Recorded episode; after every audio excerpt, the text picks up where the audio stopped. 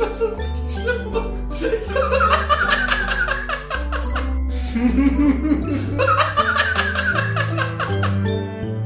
wow. Hallo zusammen und herzlich willkommen zur 42. Folge vom Counter Cockwise Podcast. Wir haben heute tatsächlich mal wieder ein Thema für euch. Äh, also nicht, äh, nicht eins, dass wir uns zwischendurch dann aus dem Gespräch äh, holen oder aus den Fingern saugen, sondern wir haben uns tatsächlich mal wieder ein bisschen vorbereitet. Hallo David. Hallo Daniel, 42 ist nach Douglas Adams die Zahl, die die Antwort auf alles ist. Wir können in diesem Podcast vielleicht nicht alles beantworten, aber einige Wahrheiten werden wahrscheinlich zutage kommen.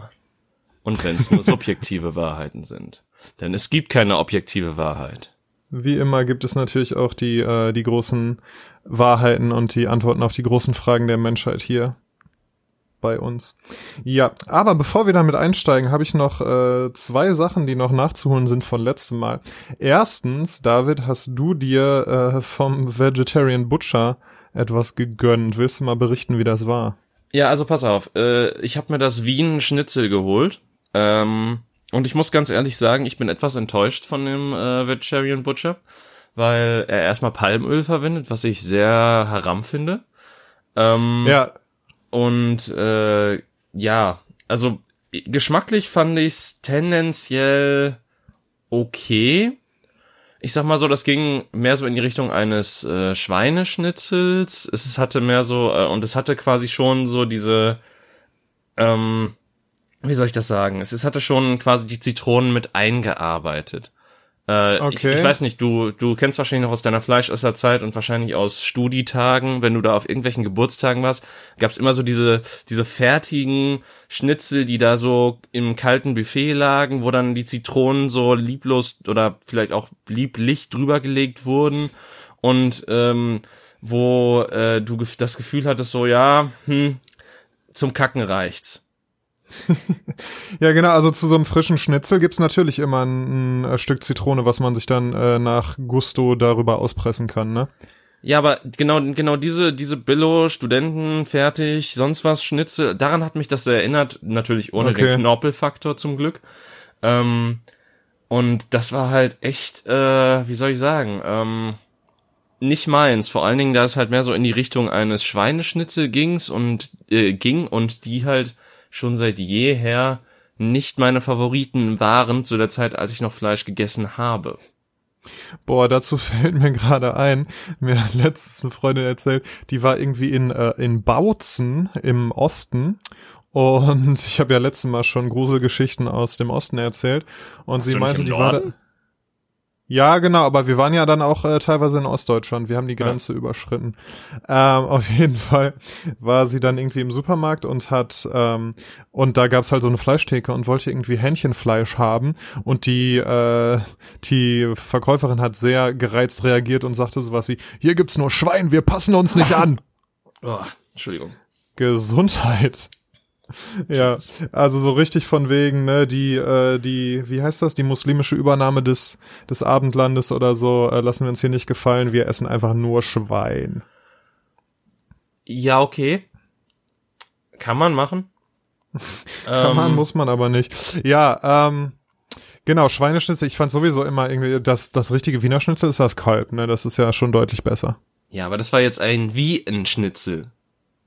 Ja. Und ja. immer, wer auch immer sich das ausgedacht hat, dass das so genannt wird, also, ähm. Also ich find's gar nicht so unkreativ. Ja, nein, doch. äh, gegen die Wand stellen und erschießen irgendwie. Keine Ahnung. Das ist, das ist genauso die Art von Wortspiel, die ich scheiße finde. Genauso wie das jeder Friseur irgendein lustiges Wortspiel im Namen ja. hat. Ja, boah, da hat doch hier äh, Ariana von Herrengedeck oder so der, beide haben doch äh, irgendwie eine Zeit lang mal dazu aufgerufen, dass Leute Fotos von irgendwie äh, Friseursalons und deren Namen posten und da kamen ganz, ganz geile Sachen bei hm. herum. Ja. Okay. Und die zweite Frage, die zweite Frage, die ich an dich hatte, also ne, nochmal kurz zusammenfassen. Also ich finde es, ich find's auch bitter, dass die Palmöl verwenden. Haben wir ja letztes Mal kurz drüber gesprochen. Also äh, wenn wir ihr haben schon eigentlich irgendwie... nur per WhatsApp drüber gesprochen, möchte ich kurz erwähnen. Ach so, okay, cool. Ja, ja. dann. Äh, ich dachte, wir hätten im Podcast drüber gesprochen. Nope. Okay. Ähm, Dann, dann äh, auch noch mal hier on air. Also das ist natürlich äh, funktioniert natürlich gar nicht, wenn die einen auf conscious und und äh, vegan und so weiter machen, aber dann so die die grundlegendsten Prinzipien nicht beachten, dann merkt man ja wirklich, okay, denen geht's nicht darum, also die stehen da nicht wirklich hinter hinter den Prinzipien, sondern die wollen einfach den den Vegetariern und Veganern irgendwie die Kohle abnehmen so und denen ist es eigentlich scheißegal, äh, wie das dann hergestellt wird. Mm, was natürlich was natürlich dann ähm, das ganz dem Ganzen einen sehr bitteren Beigeschmack gibt, zumal das ja genauso viel kostet wie alle anderen äh, veganen Ersatzprodukte, die dann teilweise äh, ja deutlich vernünftiger hergestellt sind. Ne? Aber Daniel, das ist auch kein veganes Ersatzprodukt. Äh, da wird unter anderem irgendwas aus dem Ei auch drin verwendet. Also das ist, Ach so, okay, äh, das ist krass. von Anfang an als vegetarisches Ding konzipiert. Deswegen auch Vegetarian Butcher und nicht Vegan Butcher.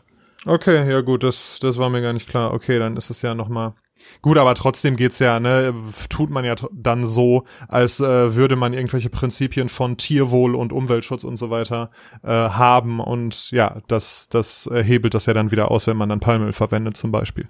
Ja, also wie gesagt, äh, falls ihr wirklich eine gute vegetarische Variante haben wollt, ich bleibe bei den Sachen von Valles. Die machen das auf Milchbasis. Jetzt auch scheiße für die Veganer unter euch, aber ich finde halt, das ist ähm, von meinem allgemeinen Empfinden so bisher die beste F Fleischschnitzel, was weiß ich, Alternative, die ich hatte, so in dem Aspekt. Hattest du schon mal, ich kann sein, dass wir auch schon mal drüber gesprochen haben, hattest du schon mal richtiges Beyond Meat? Nein, das war bisher immer ausverkauft, wenn ich es irgendwo im Angebot Ja, kriegen ja. wollte. Weil ich war mal in einem, äh, in einem Burgerladen und da gab's Beyond Meat und das war, also zusammen mit den, mit den Beilagen und so, was da halt noch auf so einem Burger ist, eine Soße und irgendwie Salat und sowas, das war richtig lecker. Also das konnte man sehr, sehr gut essen. Es hat also, es hat jetzt nicht, es war jetzt nicht wie ein Rindfleisch-Patty so, also das ist, man merkt schon, dass es was anderes ist, aber es war sehr lecker. Ja, also ich glaube auch, dass das Beyond Meat Zeug, das, das ist ja auch vollgesteckt mit äh, Geschmacksverstärkern und anderem Schmu und sonst was. Also das ist halt auch eigentlich, sollte man das in einer richtig gesunden Ernährung auch nicht wirklich einnehmen. Ja, aber ich meine, ja, wir ja. alle haben ja den guten alten Cheat Day, wo man auch mal Sachen isst, die man eventuell nicht essen sollte. Genau, und wenn man dann tatsächlich dann äh, sogar vegetarisch oder vegan bleibt, ja klar, mit den Soßen und so, das war auch nicht gesund, ne? Da ist ja natürlich auch Zucker und jede Menge Fett und so weiter bei. Und dazu gibt's dann natürlich auch Pommes. Also da braucht man gar nicht drüber sprechen. Aber es war auf jeden Fall lecker. Eine leckere Alternative. David, ich wollte dich letzte Mal schon fragen, und auch hier kann es sein, dass wir da schon drüber gesprochen haben, aber das, äh, daran erinnerst du dich sicher besser als ich. Ähm, was würdest du machen, wenn du richtig viel Kohle im Lotto gewinnen würdest? Äh, ich bin mir gerade unsicher, ob wir das nicht schon mal. Also das ist so eine Allerweltsfrage. Ich bin mir unsicher, ob wir das nicht schon mal gemacht haben, aber Genau, ich frage mich das auch, aber irgendwie habe ich, äh, erinnere ich mich, wenn dann nicht mehr an deine Antwort. ja, ich erinnere mich auch nicht mehr an deine. Also wahrscheinlich haben wir es, wenn dann vielleicht mal privat drüber geredet oder so, aber Kann auch sein, ja. ich kann mich nicht dran erinnern, dass wir jemals im Podcast darüber gesprochen haben, was ich erstaunlich finde, weil es halt, wie gesagt, wirklich so eine Allerweltsfrage ist, die ja, ja so, so typisch irgendwie ist und eigentlich so genau. ja in den ersten Folgen hätte auch Aber um kurz, können. Um kurz Kontext zu geben, weil ich komme da drauf, weil ich halt tatsächlich mich immer wieder erwische, wie ich darüber nachdenke. So ähm, gerade als ich noch gearbeitet habe und äh, irgendwie mit meinem Job gehadert habe, so äh, habe ich halt immer wieder drüber nachgedacht. Boah, wenn ich jetzt einfach echt so, weiß ich, eine Million, zehn Millionen, hundert Millionen äh, im Lotto gewonnen äh, gewinnen würde und habe mir das dann wirklich so ausgemalt, weißt du, mich da so wir- wirklich so ein bisschen in dieser Welt, in dieser äh, Fantasie verloren und mir Sachen überlegt, die ich dann machen würde. Deshalb komme ich da halt drauf, weil mir das immer wieder irgendwie in den Kopf kommt. Ja, ähm, also ich find's vor allen Dingen sehr interessant, dass man immer wieder in solche Gedankenspiele fällt und das zeigt eigentlich auch nur, wie sehr man vom Kapitalismus eingenommen wurde, dass man erstens noch daran glaubt, dass man jemals reich sein könnte, wie wenige Prozent in der Bevölkerung. Ja. Äh, und zweitens, dass man natürlich nicht darüber nachdenkt, was man Gutes tun könnte, sondern was man sich selbst Gutes tun könnte. Ähm, also ich, ich finde die Frage tatsächlich sehr schwierig, weil ich glaube, es ist wie mit Macht, dass man, bevor man es nicht hat, nicht äh, darüber reden kann, wie man es anwenden würde. Äh, aus dem einfachen Grund, weil ich sag mal so, ich, ich kann jetzt ganz einfach sagen, ich, ich gebe einfach allen, die ich gerne habe oder allen Menschen, die ich mag, ein bisschen was von dem Geld ab natürlich, damit die weniger Sorgen im Leben haben, kann ich natürlich so ganz einfach jetzt runtertexten oder spende das halt an wohltätige Organisationen und behalte dann so einen Restpuffer für mich, so dass ich halt irgendwie, keine Ahnung, äh, relativ gut noch die weiteren Jahre klarkomme. Das, das wäre halt so die Standardantwort, die man geben würde. Aber die Frage ist natürlich, ähm, wird man das auch wirklich so durchziehen? Ähm, mhm. Denn ich glaube auch, dass zu viel Geld korrumpiert. Ich glaube, dass das wie mit allen mächtigen Mitteln ist, dass das halt äh, dazu führt, dass man eher ist wie ein Drache auf seinem Goldschatz, der das eher hortet und äh, keinen ja. daran lässt, beziehungsweise wie ein Billionär im Kapitalismus. Ähm, und äh, ja, das deswegen, ich, ich glaube, ich glaube tatsächlich, ich würde mir sehr viel Scheiße kaufen. Also, wenn ich ganz ehrlich mit mir selbst bin und wenn ich halt wirklich mich darauf beschränke, was, äh, was ich so mit meinem normalen Geld schon anstelle, dann würde ich mir da sehr viel Scheiße von kaufen, die ich nicht brauche und wahrscheinlich Lagerräume, um die Scheiße zu lagern, damit, damit ich äh, noch einen Abstell Abstellplatz dafür habe, für die Scheiße, die ich mir gekauft habe. Ja, ja, auf jeden Fall. Aber äh, man kann, also wenn es wirklich also würdest du dann, sagen wir mal, du hättest jetzt wirklich 50 Millionen oder so, du würdest dir ja nicht Quatsch im Wert von 50 Millionen kaufen. Das weißt du nicht. das, also pass auf, das, das ist Da halt musst so, du dir ganz schön viel Quatsch kaufen. Ja, aber pass mal auf, in welchen Dimensionen du dich dann bewegst. Du kannst halt einfach sagen, ja, ich, ich nehme dieses hochteure Drumset One of a Kind, was noch so spezielles Painting hatte und sonst was. Ich, ich hab's ja. So in dem Sinne, das ist ja, du, der, der, keine Ahnung, die Welt ist deine Auster. Ja, ja, das stimmt schon. und du hast natürlich vollkommen recht damit, dass man, bis man in der Situation ist, ähm, ja, gar nicht abschätzen kann, wie man selber da äh, denken und sich verhalten würde. Das stimmt auf jeden Fall. Ich, äh, ich rede mir immer ein oder ich äh, flüchte mich immer in den Gedanken, dass ich mir einen Teil davon, also je nachdem wie viel es wäre natürlich, würde ich mir einen äh, vernünftigen Teil davon auf jeden Fall nehmen, um den aus dem Fenster zu schmeißen. Ähm, und aber einen großen Teil auch irgendwie zurücklegen oder vernünftig anlegen. Also mir ein Haus kaufen oder so, ne, damit ich halt keine Miete mehr zahlen muss. So, da hast du ja dann wirklich was von. Und ja, genau, auch irgendwie versuchen, wenn es Leute gibt, die ich in meinem Umfeld, die ich damit unterstützen kann, dann würde ich das auch machen. Aber ja, ich finde halt den Gedanken so unglaublich beruhigend dann wirklich keine Sorgen mehr zu haben, nicht mehr arbeiten zu müssen, dass die Projekte und Arbeiten zu machen, die ich, auf die ich Lust habe und die mir gut tun und ja, aber keinen keinen Zwang mehr zu haben, irgendwas erreichen zu müssen. So, ich glaube, das ist für mich äh, ein sehr ein sehr angenehmer Eskapismus, um mal an letzte Folge anzuknüpfen. Ja. Aber ich musste jetzt gerade auch daran denken, wie du also als du gesagt hast, dass du es aus dem Fenster schmeißt, dass du es halt wörtlich meinst, dass du halt wirklich gesagt, hier ihr Armen, wie Ebenezer Scrooge so, nachdem, nachdem wir die drei Geister besucht haben. Welcher Tag ist heute, mein Junge? Hier, nimm den 100-Euro-Schein. Ähm, dass du quasi so das äh, machen würdest und das finde ich irgendwie auch eine sehr lustige ähm, Auslegungsweise dessen. Äh, auf jeden Fall, ja, es ist natürlich ein Eskapismus, eben weil wir natürlich in einer Welt leben, die sehr darauf basiert, dass man möglichst nicht in finanzielle Schwierigkeiten geraten möchte und die einen auch darauf peitscht, dass man ja weiterarbeitet und ein produktiver Teil der Gesellschaft ist, wenn man ansonsten in der Gosse landen kann. Äh, auch wenn das natürlich in Deutschland nicht so krass ist wie in anderen Ländern wie Amerika. Ähm, aber ja, das ist dennoch eine Angst, die vor allen Dingen, glaube ich, in, ich weiß gar nicht, ob das die Gen Z ist oder die Gen Y, die größtenteils diese, diese Sorgen auch hat. Und diese Zukunftsängste und diese, ich, ich kann mich nicht am Leben erhalten mit dem, was ich verdiene, vielleicht, oder äh, kann keine Familie gründen, deswegen ähm, so existenzielle glaub, Ängste. Ich glaube, die sind in, in, äh, in ja quasi allen äh, kürzlichen Generationen drin, aber auf andere Art. Also diejenigen, die noch, äh, deren Großeltern oder Eltern noch im Krieg waren, die haben, da geht's dann wirklich darum, genug zu essen zu haben, um zu überleben, ne? Und wo das halt wirklich noch eine, noch eine, äh, noch eine realistische Gefahr war. Und in, in den äh, ein, zwei Generationen danach, halt bis, bis zu der, äh, zu der wir jetzt gehören, und die Leute, die vielleicht nochmal zehn Jährchen jünger sind als wir, Da ist es dann nicht mehr die Angst, wirklich zu verhungern oder so, weil das ist, wie du sagst, eigentlich keine realistische Gefahr in Deutschland, sondern es geht halt wirklich darum, dass dass dann quasi der dieser dieser Armut, diese Not, der der Nachkrieg ist überwunden. Das heißt, macht jetzt gefälligst was draus und nutzt diese Möglichkeiten, die euch gegeben wurden und ihr könnt alles sein und ihr könnt alles machen, was ihr wollt. Also macht das gefälligst gefälligst auch und erreicht was. So das ist der Druck, den den äh, der diesen Kindern dann gemacht wurde.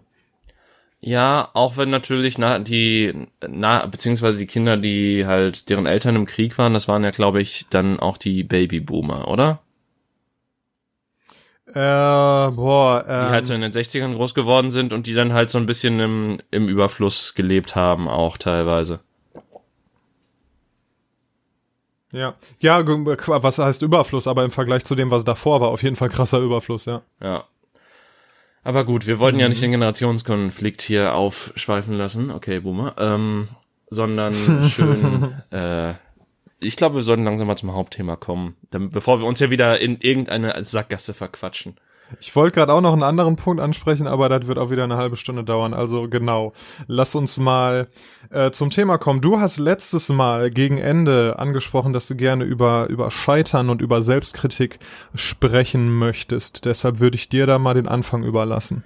Ja, ich meine, wo, wo, wo soll man da wirklich anfangen? Also das Ding ist halt, äh, ich würde mich als sehr selbstkritischer Mensch bezeichnen. Ich würde sagen, ich habe einen sehr großen kleinen Mann in meinem Kopf, der äh, mich stetig hinterfragen lässt, ob das, was ich tue, das Richtige ist und ob das, was ich tue, auch tatsächlich gut ist und ob das, was ich tue, gut genug ist. Ähm, und dementsprechend wollte ich einfach mal so deine Ansichten so über Selbstkritik hören, wie du selber dich selbst kritisch betrachtest, weil im Endeffekt muss ich sagen, dass ich ähm, besser darin geworden bin, mit mir selbstkritisch umzugehen aber dann gibt's halt immer noch so Momente, wo ich glaube, ich kann einfach gar nichts.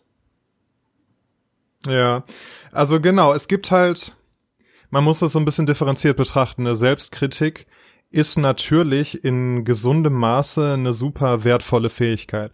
Also, dass man, dass man sich selbst reflektiert, dass man ähm, sich stetig weiterentwickelt und dass man auch in der Lage ist einzusehen, wenn man Fehler gemacht hat und diese Fehler dann beim nächsten Mal vielleicht nicht mehr zu machen oder sich zumindest bewusst zu werden, wann man, wann man sich irgendwie äh, ja unangemessen verhält und sich selber oder anderen Leuten schadet und das dann beim nächsten Mal vielleicht zu äh, ja zu verhindern, mit der Situation anders umzugehen oder so. Das ist super wichtig. Auf der anderen Seite, ne, das habe ich so ein bisschen daraus gehört, wie du das äh, formuliert hast kann Selbstkritik natürlich auch total äh, ein totales Hindernis sein und dich ja jemanden total unglücklich machen, weil viele Leute halt sehr äh, über über das Ziel hinaus, über die Maßen selbstkritisch sind und ähm, ja sich sich selber wenig zutrauen, sich äh, selber mit dem was sie was sie was sie tun und was sie sind nicht zufrieden sind und sich halt viel mehr kritisieren als das nötig wäre. Ja, genau. Das ist halt, ähm, ich weiß nicht, das ist halt irgendwie so in allem, was man schafft und tut und weiß ich nicht, das, vielleicht hängt es auch damit zusammen, dass ich halt noch nicht in einem festen, sicheren Job bin oder so, oder wahrscheinlich wird es dann da auch einfach weitergehen, äh, dass, dass ich halt durch das Studium nicht so wirklich und auch durch die Schule generell nicht so wirklich die ähm, äh, meiner Meinung nach nicht die Eigenschaften erhalten habe, um im Leben weiterzukommen oder halt sonderlich mich weiterentwickelt habe, zumindest auf Wissensbasis, um in irgendwas äh, später mal, also später mal ist witzig, wenn man mein Alter bedenkt, aber später mal, äh, wenn du groß bist, irgendwas, irgendwas Großes in einem Job leisten zu können oder so. Und das ist halt, äh, weiß ich nicht, das, das ist, glaube ich, so der, der Kernfaktor. Und das geht dann über bis hin zu, ich meine, wir haben ja beide auch schon zusammen kreativ auf der Bühne gestanden und ich habe auch schon äh, unter anderem auch gesungen und so weiter. Und alleine da denke ich mir auch manchmal so, ey, du bist halt echt weder ein guter Sänger noch ein guter Schauspieler. So zu mir selber. Und das ist halt wirklich so die Kritik, die mich dann so bis in den Kern zerfrisst, weil ich dann selbst die Sachen, die mir eigentlich Spaß machen sollten, so bis aufs Tiefste hinterfrage und mich frage, ob ich nicht einfach generell so dieses, ähm, äh, wie nennt man das nochmal, ähm, dieses Syndrom, äh, Imposter? Genau, genau, danke. Das war das Wort, das Ja. mir fehlte. Dass ich dann dieses Imposter-Syndrom so stark habe, so von wegen so, fuck, ich gehöre hier halt echt nicht hin. Ich, ich, ich mache hier gerade Ja. Sachen und sie scheinen Leuten zu gefallen, aber ich habe das Gefühl, ich, ich, äh, ich, ich, eigentlich bin ich hier total falsch, fehl am Platz.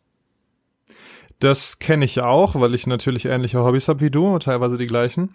Und es ist natürlich schwierig, wenn man, wenn man sich, äh, wenn man einerseits eine sehr selbstkritische Person ist, aber sich dann andererseits Hobbys sucht, wo man von anderen und auch von sich selber so krass unter die Lupe genommen wird. Natürlich ist das irgendwie auch verständlich, weil ich bin sehr kritisch mit mir. Ich möchte ähm, ich möchte Erfolgserlebnisse, ich möchte, dass die, dass die Leute mich irgendwie bewundern und so weiter. Und dementsprechend suche ich mir halt was, wo ich Bewunderung bekommen kann, wie zum Beispiel irgendwie ne Performance-Künste, so so darstellende Künste auf der Bühne mit Publikum und so weiter. Auf der anderen Seite ist da natürlich immer also da ist, das ist halt High Risk, High Reward so. Also es kann, kann sein, dass das richtig gut ankommt, was ich mache und dass dann ganz viele Leute begeistert davon sind und ich ganz viel positives Feedback bekomme. Aber gleichzeitig ist das Risiko halt groß, dass ich selber ähm, die kleinen Fehler, die ich unweigerlich bei einer Live-Performance immer mache, die einfach dazugehören, die auch Profis machen, die aber dem Publikum gar nicht auffallen, dass ich die dann viel, viel krasser wahrnehme. Und wie du sagst, ne, das habe ich halt auch manchmal, dass ich äh, kurz bevor ich auf die Bühne gehe, besonders, dass ich mir denke, was mache ich eigentlich hier so? Ich, ich bin nicht besonders gut darin. So, ich werde irgendwie, die Leute gucken mich doch bestimmt doof an und denken sich, was macht der Typ da? Wa- Was soll das? Und ähm, ja, das kenne ich auf jeden Fall ganz gut. Und ich glaube, das gehört dazu. Ähm, ja, ich glaube, so diese dieser Hang zur Selbstkritik kommt zumindest bei mir auf jeden Fall ganz viel durch die Erziehung. Also ne, wenn man äh, wenn man als Kind irgendwie ähm, ja beigebracht bekommt, dass oder an, andauernd kritisiert wird einfach, wenn wenn Sachen, die du die du machst, nicht gut genug sind, wenn dir eingeredet wird, dass du dass du was Besseres machen sollst, dass du dass du bessere Noten in der Schule haben musst, dass du auch so Kleinigkeiten wie wenn du mal, weiß ich nicht, tollpatschig bist oder so als Kind, wenn das dann schon kritisiert wird, wenn man da schon Ärger bekommt in Anführungszeichen, ähm, dann entwickelt sich das, glaube ich. Und da habe ich das auf jeden Fall her. Also ich weiß nicht, ich glaube, bei mir ist es ein bisschen anders, weil äh, klar, ich, ich, also ich will jetzt nichts gegen meine Erziehung sagen, um ehrlich zu sein, weil eigentlich war das relativ okay, gut, keine Ahnung. Ich erinnere mich an die Hälfte nicht mehr, Lel. Ähm, das halt äh, einfach, keine Ahnung, ich, ich weiß nicht, äh, dass das vielleicht auch viel damit zusammenhängt, dass ich in der Schule nicht das beliebteste Kind war, um es mal ganz vorsichtig auszudrücken, bis hin zu, dass ich ein ziemliches Mobbing-Opfer bis zur zehnten Klasse oder so war ähm, und dementsprechend halt auch mein Selbstwertgefühl sich relativ spät erst entwickelt hat und dementsprechend natürlich auch äh, sich das alles so langsam zusammenfügen musste und sich dadurch wahrscheinlich auch diese Gedanken zusammenfügen wie oh fuck, okay, ich also das das krasse ist ja, ich habe ja wirklich noch nie so richtig beschissene negative Kritik bekommen, wenn ich diese Auftritte hatte. Ähm, Aber das macht es halt nur noch so schwieriger für mich jedes Mal danach, wenn ich denke, okay, fuck, dieses Kartenhaus wird irgendwann zusammenbrechen. Irgendwann Ja. wird das alles, äh, also alles, was du dir hier so zusammengebaut hast, okay, du hast es bis hierhin geschafft, aber irgendwann wird es einfach so runterrasseln und dann wirst du einfach so die Hasswelle spüren oder sonst was. Also ich, ich also keine Ahnung. Ich- Vielleicht erwarte ich da auch so ein bisschen einfach die, ähm, also vielleicht bin ich einfach geil darauf, dass ich, dass ich äh, niedergeschmettert werde oder so. Oder ich, ich erwarte das einfach, dass das passieren muss, aber es kommt dann auch einfach nicht. Und äh, anstatt Ja. sich dann einzustellen von wegen so, ja, dann war das wahrscheinlich ganz gut, was du gemacht hast und auch richtig, was du gemacht hast, ist dann so, nein, nein, die haben es nur nicht bemerkt. Ja, die haben es nicht bemerkt oder das meiste Feedback, was man, weil wir machen das ja nicht professionell, das heißt, das meiste Feedback, was wir bekommen, ist halt von Freunden und Bekannten und die sind dann natürlich auch ein bisschen sanfter in ihrer Kritik. Ne? Und dann denkt man sich, ja gut, das ist ja jetzt, die sagen, die applaudieren zwar und die, weiß ich nicht, die lachen zwischendurch und die sagen mir hinterher, dass sie es toll fanden, aber das machen die halt, weil die mich mögen oder weil die meine Gefühle nicht verletzen wollen und nicht, weil das wirklich objektiv betrachtet gut war. Dann wiederum objektiv betrachtet kannst du Ja, wenig Sachen bewerten. ja, ja. Du kannst sagen, objektiv, da standen. Leute auf der Bühne und sie haben etwas gesagt. Und das ist, Ja, aber es ist, also du weißt, was ich meine, ne? Wenn ich mir jetzt einen Künstler angucke, den ich nicht persönlich kenne, dann, ähm, dann bin ich weniger geneigt, dem das, äh, das toll zu finden, als wenn ich den, wenn ich den Menschen halt mag, so. ja, genau. Äh, ich meine, das hängt natürlich auch mal viel, also es, es hängt natürlich auch mal viel damit zusammen, von wem man die Kritik erhält. Also klar, es kommt dann meistens von Freunden oder so. Aber ich würde zumindest behaupten, dass ich Freunde habe, die ehrlich genug mir sind, dass wenn das, was ich da gerade auf der Bühne gemacht habe, ganz große Kacke war, sie es mir auch sagen würden. Ja. Ja, und das ist, das ist das Interessante, das passiert halt nicht. Ne, natürlich ist man irgendwie im, im äh, Probenprozess und so weiter, bekommt man natürlich Kritik und Verbesserungsvorschläge und so weiter von, von der Regie. Und das, das gehört auch irgendwie dazu. Und auch da ist es manchmal schon, mittlerweile kann ich da gut mit umgehen, aber ähm, da gibt's auch immer noch Momente, wo, wo dann irgendwie nach so einer, nach so einer ähm, Probe, wenn dann, wenn es dann Feedback gibt, wo ich mir dann denke, warum mache ich die Scheiße hier eigentlich? Also der hat gerade alles auseinandergenommen, was ich da gemacht habe. Und andererseits ist es natürlich so, dass man daran wächst. Und ne, es gibt verschiedene Arten, dieses, dieses Feedback zu formulieren. Und ich habe auch gehört, dass es, dass es zum Beispiel am professionellen Theater da schon mal sehr harsch zugeht. Das ist natürlich äh, da, wo wir spielen, jetzt nicht so. Ja, aber ähm, das ist, und das ist so ein anderer Punkt, dass man durch Kritik und durch irgendwie, ja, auch durch Scheitern, dadurch, dass man irgendwas äh, nicht beim ersten Mal perfekt macht, dass man dadurch natürlich auch wächst. Ja, ich glaube auch, dass wenn ich in so einem professionellen Kontext irgendwie angestellt wäre oder irgendwie da halt äh, was machen würde, einfach auch daran zerbrechen würde. Weil ähm, das nützt mir halt als äh, Ausgleich im richtigen Leben was und ich bin schon selber ein harter Kritiker mit mir selbst, also nur um mal das allein auf diese Podcast-Ebene zu heben. Ähm, ich habe halt richtig lange unter anderem gebraucht, bis ich meine Stimme einigermaßen hören konnte. Und mittlerweile bin ich an einem Punkt, wo ich das relativ gut kann. Gleichermaßen höre ich mir immer noch Aufnahmen von früher an und ich, ich werfe niemals Dateien auf meinem Rechner weg. Also ich habe wirklich noch Dateien aus frühester ähm, Präkambrium-Ära quasi. ähm, die halt echt harter Cringe sind und wo ich halt wirklich, die ich mir nicht vollständig ansehen oder anhören kann, ohne zu denken, ah Gott, ich ha warum, ich will in die Zeit zurückreisen und mir selber die Fresse polieren dafür.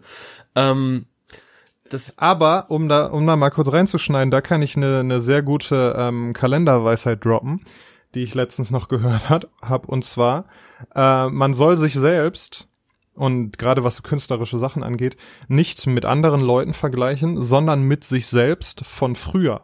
Das heißt, wenn du sagst, das, was ich da früher gemacht habe, das war irgendwie, das äh, finde ich heute peinlich. Das heißt, das, was du heute machst, ist deutlich besser. Das heißt, du hast dich weiterentwickelt.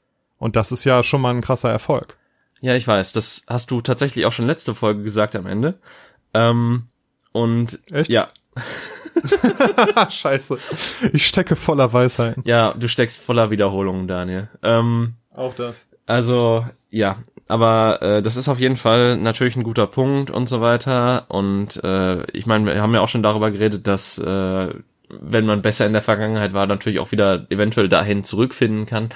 Ähm, und all solche Sachen. Aber ja, es ist halt immer noch total, also es ist halt schwierig, dann quasi so ein Ich von sich selbst zu sehen, was so weit von einem mittlerweile entfernt ist und was äh, vielleicht auch Sachen für eine gute Idee hielt, die man heutzutage nicht mehr für eine gute Idee halten könnte. Besonders wenn man bedenkt, dass man manchmal so richtig gute Ideen hat und dann eine Woche später sich denkt, oh Gott, was, was hast du denn genommen, dass du das für eine gute Idee gehalten hast?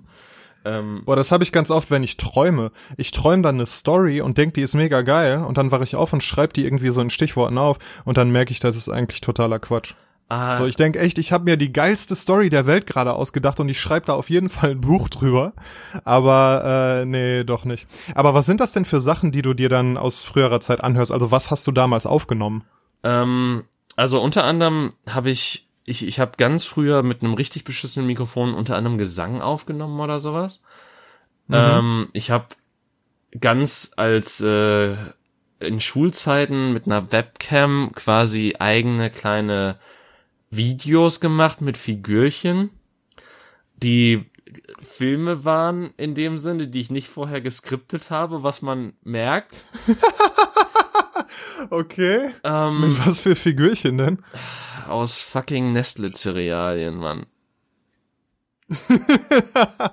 und dann wie wenn so wie wenn so Kinder spielen, Ja. dann äh, und dann auch die Stimmen von denen gesprochen und Ja. so weiter. Und das, Und dann haben die so aufeinander eingehauen. ja, Richtig geil. ja, das, das, das hört sich, Hat man dann auch deine Hände so Ja. gesehen, wie du Ah, mega gut. Weil das, das, Ding- das Ding ist halt, ähm, ich, ich war als Kind halt schon ein kleiner kreativer Sack, der halt unter anderem auch immer dieses Lego haben wollte. Ich weiß nicht, ob du das kennst äh, oder ob das überhaupt noch produziert wird, wo halt so eine auch so eine Kamera dabei war und du halt dann so ein kleines Set mit so einem Dinosaurier hattest und auch so Sachen an Fäden und so weiter und du dann damit Ja, ja, ja, ja. Und da, genau, da gibt's dann auch, ähm, also mittlerweile, ich weiß nicht, ob es das früher schon gab, kannst du ja mit so Sachen dann mit, mit einem iPad und dem entsprechenden Programm schon richtig gute so Stop-Motion-Videos und so machen. ja, Dani, vor zehn Jahren gab's noch kein iPad, aber ähm, Richtig, ja. äh, das, das war dann halt noch so am, so klassisch, ich glaube, an alten Windows, was gab's da zur Zeit? Gab's da schon, ja, vor zehn Jahren gab's schon XP, ne? Ähm, Ja. so an guten alten XP-Anwendungen, wo du das dann halt machen konntest, oder ich glaube, als ich das das erste Mal gesehen habe, war es sogar noch Millennium Edition oder 98 oder so. Also das, das war, ist auf jeden Fall ein scheiß altes Produkt, wo du halt halt irgendwie so ein, so ein kleines Set hattest, wo halt seltsamerweise auch ein Kameramann enthalten war und, und halt so ein Regisseur und sowas. und äh, halt so ein Dino. Gab's auch die Casting-Couch als Modell, oder? Äh, nein, das, äh, okay, schade. also das haben die Dänen nicht gemacht. Ähm, okay. aber es, war halt so, dass da unter anderem auch so ein riesiger Dino-Fuß dabei war, womit du dann durch so eine Wand treten konntest und sowas. Äh, und halt so kleine coole Sachen, die halt im Nachhinein, wo ich mir so denke, so, ja, okay, aber daraus kannst du halt immer noch nicht vernünftig irgendwas mit Lego und filmmäßig machen. Was, was hast du dir als Kind dabei gedacht? Aber halt das als Basis genommen, äh, hatte ich dann irgendwann eine Webcam, die halt wirkliche Toasterqualität hat nach heutigen Maßstäben. Ich glaube, das waren 144p oder sowas. Also richtige Ja. Ekelqualität. Ähm, und äh, damit habe ich das dann halt aufgezeichnet und natürlich auch mit der Kamera, die in diese, äh, mit der mit dem Mikrofon, das in diese Kamera eingebaut war und sowas.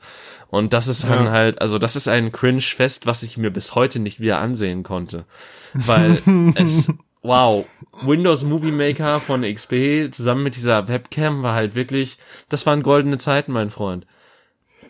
Pass auf, äh, ich würde sagen, die unsere äh, 50 Dollar Patreon-Supporter kriegen das, kriegen das Video. Nee, das, das, das Video, ist, das ist im Giftschrank und das bleibt da auch. mir, mir könnte Hollywood, die könnten mir, was weiß ich, 20, die könnten mir 20 oder 50 Millionen dafür anbieten und ich würde das nicht rausgeben. Äh, geil, ey.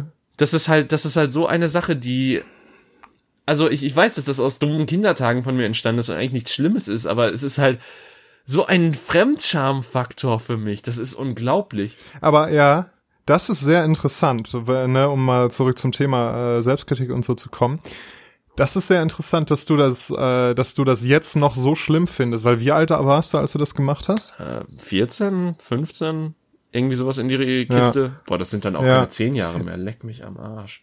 Naja, Mhm. Genau, aber das, das ist spannend, dass du das halt jetzt, wo das wirklich schon so lange her ist, noch so schlimm findest. Wenn es irgendwie gestern passiert wäre oder so, dann äh, könnte ich das deutlich besser verstehen. Weil wenn ich so dran denke, was für ein Mensch ich mit, mit 14, 15 war, oder auch noch mit 20 und 25, dann äh, fallen mir auch ganz viele Sachen ein, die mir heute echt unangenehm wären. Mm.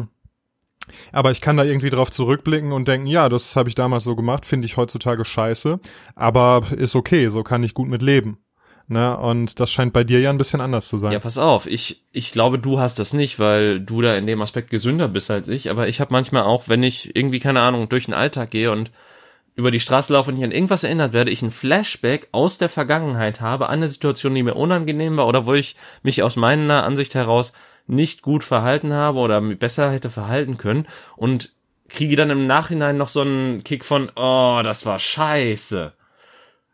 Und das heißt, wenn, wenn Leute mich dann über die Straße gehen sehen, ist es so, dass, dass ich dann einfach normal gucke im einen Moment und dann am nächsten Moment mein gesamtes Gesicht sich verzieht, als hätte ich mir eine richtig saure Süßigkeit reingezogen. Oh Gott. Ähm, ich glaube, damit bist du nicht allein. Ich habe nämlich letztens noch ein Meme gesehen, äh, was genau dieses Gefühl beschreibt. Also du, genau, du, du gehst so durch deinen Alltag und auf und alles ist okay und auf einmal fällt dir irgendwas äh, Peinliches ein, was du in der Vergangenheit, sei es gestern oder vor zehn Jahren, getan hast und äh, ja, das, das trifft dich wie so ein Blitz. Das äh, hatte ich eine Weile nicht mehr, aber das äh, pass ist mir auch auf jeden Fall schon öfters passiert, ja. Dass ich dann genau an so Situationen denke, auch irgendwie, weiß ich nicht, als ich mit, mit 20 oder so, was ja jetzt auch schon echt eine Weile her ist, mal was Dummes gesagt habe und dann das sich jetzt noch immer mega unangenehm anfühlt. Ja, ich glaube, ich weiß, was du meinst. Ja, wie wir alle wissen, in Mimo Veritas, äh, im Meme liegt die Wahrheit. ähm, Geil. Den kann ich auch noch ja, nicht. den habe ich gerade ausgedacht. Ähm, ja. Echt? Hallo, mein, mein gut. Hirn basiert darauf, dass ich äh, in schnellster Sukzession Wortspiele in meinem Kopf entwickle. Das stimmt. Äh, ich, das äh, wäre eine gute, ein guter Name für die Folge auf jeden Fall. In Mimo Veritas. Schreib das mal auf. Aber ich meine, ich habe ja jetzt sehr viel über mich geredet. Wie ist denn es denn, also ich meine, klar, du hast, konntest ja so ein bisschen jetzt schon bei mir ähm, relatieren, wie der Franzose sagt. Ähm, Und Oui. dementsprechend äh, ein bisschen äh, quasi auch über deine Erfahrungen sprechen, aber ich nehme an, dass unsere Erfahrungen nicht in allen Aspekten gleich sind. Also wie, was gibt's denn noch für Arten von Selbstkritik oder inwieweit äh, beeinflusst dich Selbstkritik noch, die anders ist als die, die ich bisher geschildert habe, zum Beispiel? Mhm. Also, als ich äh, mir quasi im Vorhinein der Folge da so ein bisschen Gedanken drüber gemacht habe, habe ich das tatsächlich, also ich habe es ich hab's, äh, dualistisch gesehen, wie auch der Franzose sagt.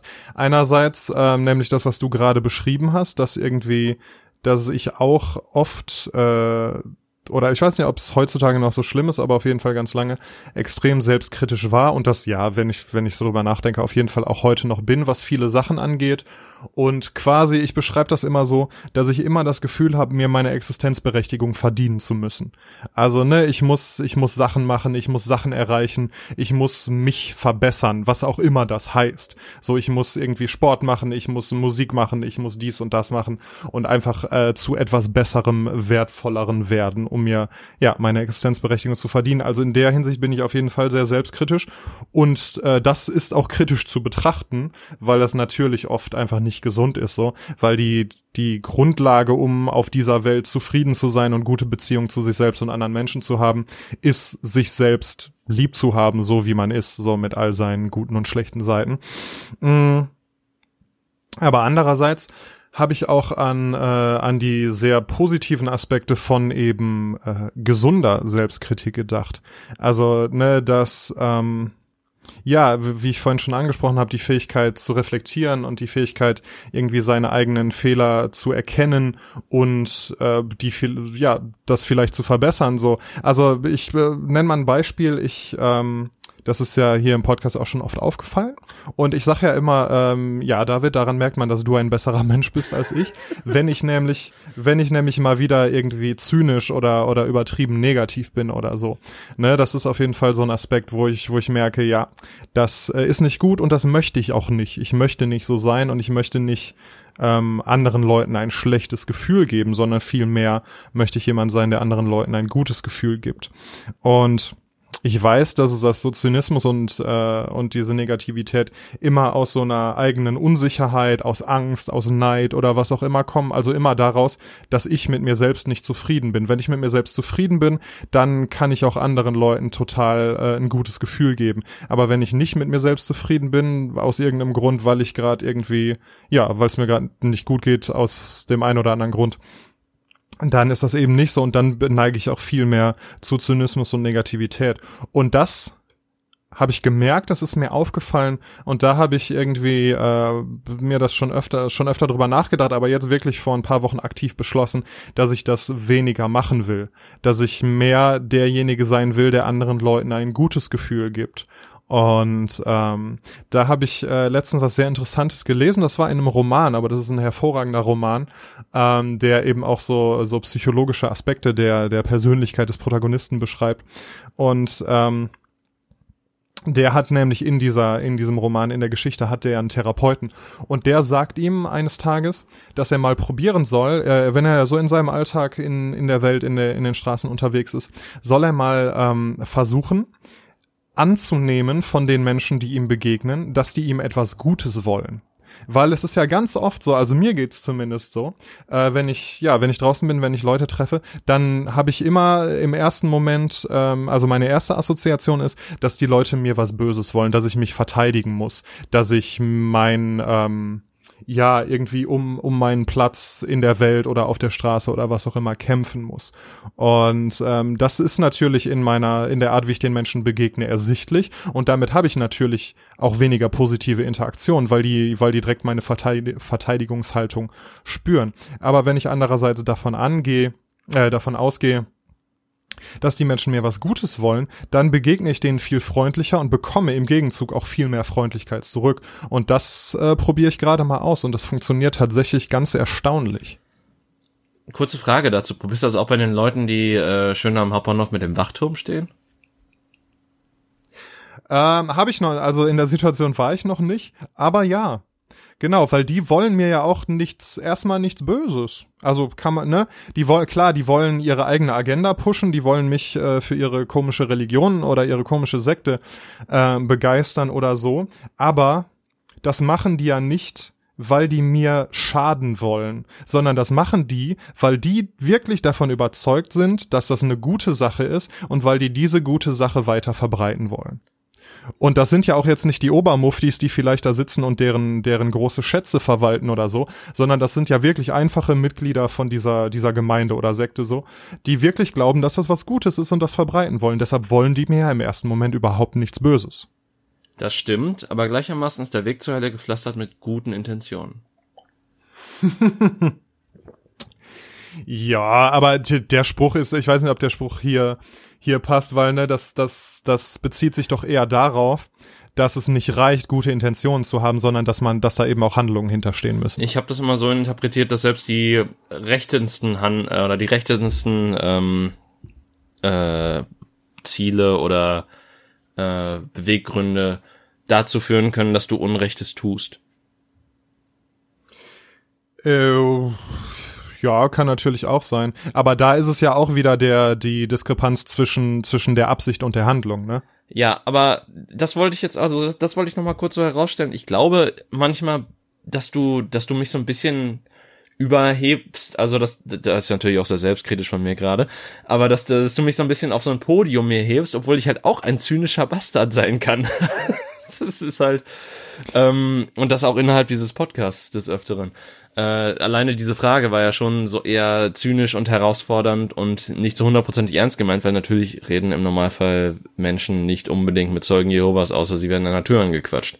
Oder was auch immer. Ich glaube, die am Bahnhof sind nochmal andere Typen als die Zeugen Jehovas, aber halt auch irgendeine so Sektengruppierung. Doch, die mit dem Wachturm, das sind die Zeugen. Ja, ja, aber mir fiel gerade nicht ein, wie die, die, da stehen ja andere so rum, so äh, Jesus lebt oder keine Ahnung, was auf deren Zeitschriften steht. Ja, die gibt's auch. Ähm, ja. Und ja. Ich, ich war mir unsicher, ob das auch die Zeugen sind, aber das ist für mich halt so, so ein ähm, ich will nicht Pack sagen, aber mir fällt kein anderes Wort ein. ja. Ja, du ich, ich weiß, dass du, dass du auch durchaus mal zynisch sein kannst, na klar. Aber erstens ist es natürlich ein bisschen überspitzt.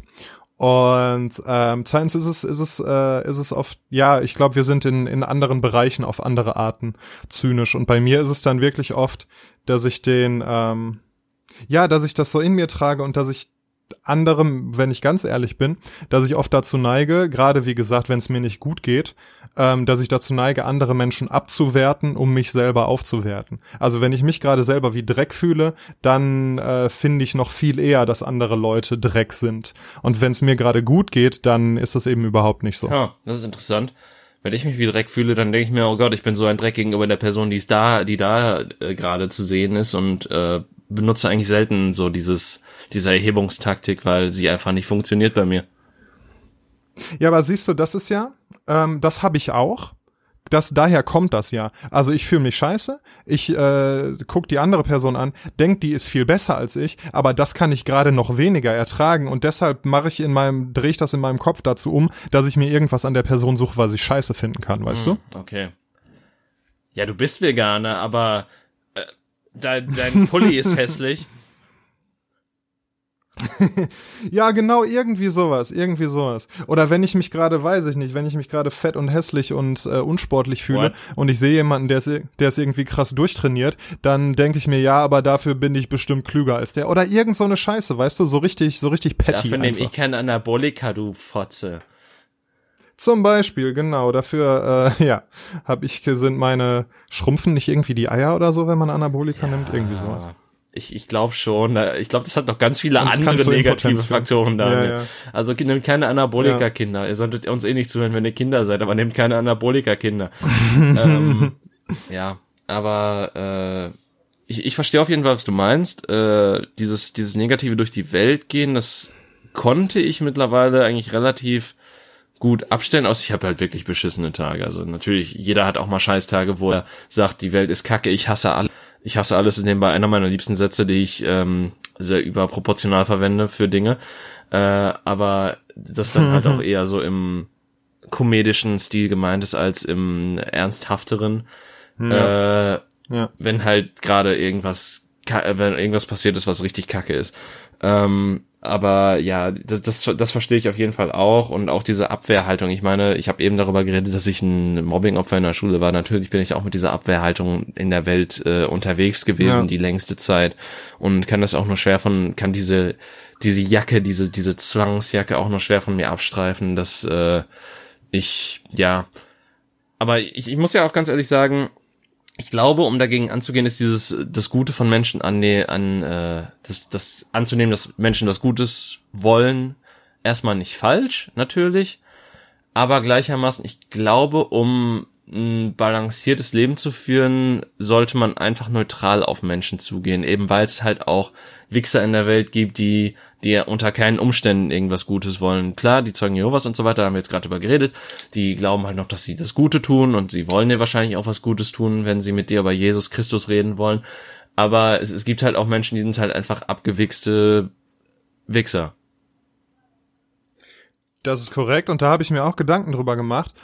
Und ähm, natürlich kommt irgendwie auch so meine meine generelle Abwehrhaltung und die Annahme, dass die Leute mir eher was Böses wollen, eben daher, dass ich ne, dass ich im Ghetto aufgewachsen bin und so weiter und da da halt schon auch wirklich man man ja in Verteidigungshaltung durch die Straßen geht, weil halt wirklich Gefahr da ist so. Ähm, aber erstens ist das ja nicht mehr so und zweitens habe ich mir dann überlegt, ja, wenn ich jetzt diese Verteidigungshaltung ablege, dann bin ich ja gleichzeitig aber auch angreifbarer. Das ist so das, was du meinst. Wenn mir dann jemand wirklich was will, dann äh, bin ich dem vielleicht ausgeliefert, aber ich glaube nicht, dass das stimmt. Ich glaube, dass da, dass da meine Instinkte immer noch gut genug beurteilen können, ob die Person mir jetzt wirklich was will oder nicht. Und wenn es so ist, dann kann ich auch ganz schnell wieder in irgendwie äh, Fight-or-Flight-Modus gehen quasi und dann gut mit der Situation umgehen. Und Gleichermaßen glaube ich auch, dass man natürlich äh, Extremsituationen ausgenommen, aber durch eine generelle offene, freundliche, positive Haltung auch viele Konflikte schon im Vorhinein deeskalieren kann. Ja, okay. Aber es gibt, aber ich sag mal so, es gibt natürlich auch Menschen, die einfach so oder so Krach und Ärger und so und was wollen. Genau. Aber das erkennst du ja und auf die gehst du dann natürlich nicht zu und gibst denen erstmal eine Umarmung so, sondern von denen hältst du dich dann im Zweifelsfall fern. Aber ich glaube, das merkst du dann halt auch schnell genug. Ich meine, gut, in der jetzigen Zeit solltest du eh niemandem Umarmungen geben, vor allen Dingen keinen Fremden. Korrekt. Korrekt. Aber sag mal, du ähm, hast gerade beschrieben, wie, ähm, dass du, dass du sehr selbstkritisch bist und Imposter-Syndrom und so weiter. Ähm, wie gehst du denn dann damit um, wenn du, also nochmal, dass du, wie selbstkritisch du bist, selbst wenn du erfolgreich bist oder selbst wenn du Sachen machst und dafür po positives Feedback bekommst. Aber wie gehst du denn dann damit um, wenn du tatsächlich mal scheiterst? Wenn du irgendwie was versaust oder nicht hinbekommst oder so? Daniel, ähm, das, das klingt jetzt sehr überheblich, wenn ich das sage. Aber bisher ist das nicht passiert. ähm, das ist halt, äh, ich, ich, ich ähm, klar, äh, da sage ich halt auch so, äh, rein vom von der Theorie, vom theoretischen Ansatz her, von dem äh, Kopfkonstrukt, das man sich aufbaut her, sage ich dann natürlich, ja gut, warum scheitern wir Bruce, damit wir wieder aufstehen? Batman Begins. Ähm, aber natürlich, oder warum fallen wir Bruce aus, glaube ich, scheiße, ich habe den Satz komplett versaut. Naja, ähm, aber ich sag mal so, dieses Scheitern war halt nicht äh, in oder dieses Scheitern ist noch nicht in der Form gekommen, dass halt wirklich das zusammengebrochen ist oder dass halt wirklich so das auf mich eingeprasselt ist. Aber ich habe das Gefühl, wenn ich halt wirklich ehrlich scheitern würde, ähm, so rein aus meinem äh, ja Gefühlskonstrukt, Korsett, wie auch immer man es nennen darf, heraus äh, aus meinem Verhaltens äh, aus der Art und Weise, wie ich mich verhalte, heraus betrachtet, würde ich dazu tendieren zu sagen, dass ich äh, einfach dann sagen würde, ja gut, hat diesmal nicht geklappt, nächstes Mal wird's besser. Also du, du meinst dann, dass du, dass du dann nicht komplett in irgendwie äh, Selbsthass oder Selbstmitleid Auch zuerst wahrscheinlich würdest, schon. Sondern dass du dann damit. Aber das war so der Coping-Mechanismus. Ja, aber guck mal, so so scheitern ist jetzt, ich meine jetzt auch nicht unbedingt im großen Rahmen, so dass dein dein ganzes Leben irgendwie dein Kartenhaus zusammenbricht, sondern weiß ich nicht, das passiert ja auch im kleineren Rahmen. Zum Beispiel die Tatsache, das hast du ja auch schon öfters angesprochen, dass du äh, durchaus schon äh, länger studierst, als jetzt unbedingt nötig wäre, um den von dir angestrebten Abschluss zu erreichen. Da könnten ja böse Zungen auch behaupten, das hätte man äh, optimaler lösen können. Ja, Daniel, aber ich ich habe jetzt nicht so lange überlebt, äh, als dass ich dazu nicht schon längst eine große, eine große Mauer wie in China gebaut hätte, die mich davon abschottet. Also das sind halt so Sachen, ähm, wo ich mittlerweile auch offen drüber sprechen kann, wo ich offen damit umgehen kann, wo ich sagen kann, okay, ist scheiße gewesen, äh, also beziehungsweise ist scheiße gelaufen, hätte optimaler laufen können, ist jetzt so. Ähm, und das muss ich jetzt halt ausbaden. Und äh, dementsprechend muss ich halt schauen, wie mein Leben da weiter verläuft. Ich denke nicht weiter als bis ans nächste Mittagessen, von daher bin ich da so gesehen safe. ähm, und insofern betrachtet, äh, ja, es ist natürlich ein, ein großer Schatten, der über meiner Existenz schwebt, ein sogenanntes Damoklesschwert, äh, das äh, darauf wartet niederzuprasseln. Aber ich, ich stemme noch ganz gut dagegen und halte die Decke noch recht auf, äh, aufrecht, damit sie mir nicht auf den Kopf fällt, sagen wir so. Und ich habe da Mechanismen gefunden und aufgebaut, die mich selber halt damit klarkommen lassen, dass ich halt diesen suboptimalen Weg für mein Leben gewählt habe, aber dass das jetzt halt meine Lebensentscheidung war und dass nicht alles an diesen Entscheidungen auch falsch war, weil sie mich zu diesem Punkt geführt haben, an dem ich jetzt bin, mit dem ich abseits dieser schlechteren Lage eigentlich einigermaßen zufrieden sein kann, basierend auf den Sachen, die ich habe und äh, die, mit denen ich zufrieden bin und mit denen ich glücklich bin. Okay, also eine Mischung aus äh, Verdrängung und Akzeptanz, ja? Ja, ähm, das ist sozusagen äh, Sturm- und Verdrängungszeit gerade. Sturm und Verdrängung. Alter, du droppst aber heute potenzielle Folgentitel. Äh. Ja. Skr. Ja. okay.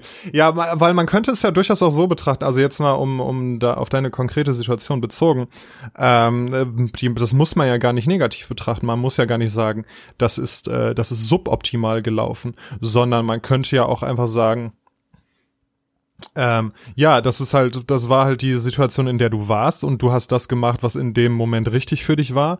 Du hast studiert und Klausuren geschrieben, wenn du da gerade irgendwie den Kopf für hattest. Und wenn das nicht so war, ja, dann war das in dem Moment eben nicht richtig. Und am Ende fragt ja keiner, ob du jetzt drei oder fünf oder zwanzig Jahre studiert hast, äh, wenn du irgendwann mal irgendwo angekommen bist und damit, äh, damit dann zufrieden ja. bist, ne?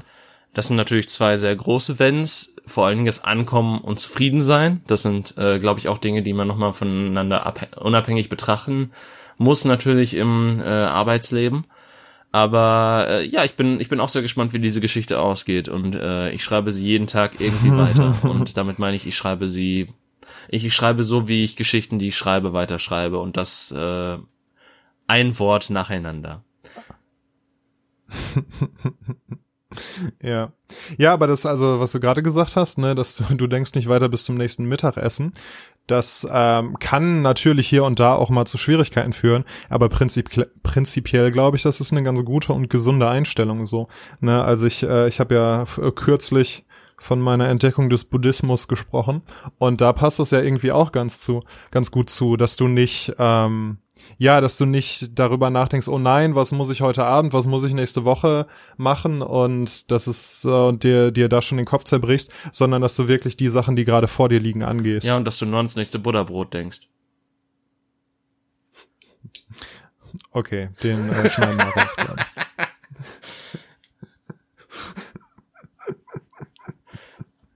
oh, oh, oh, der Schmerz.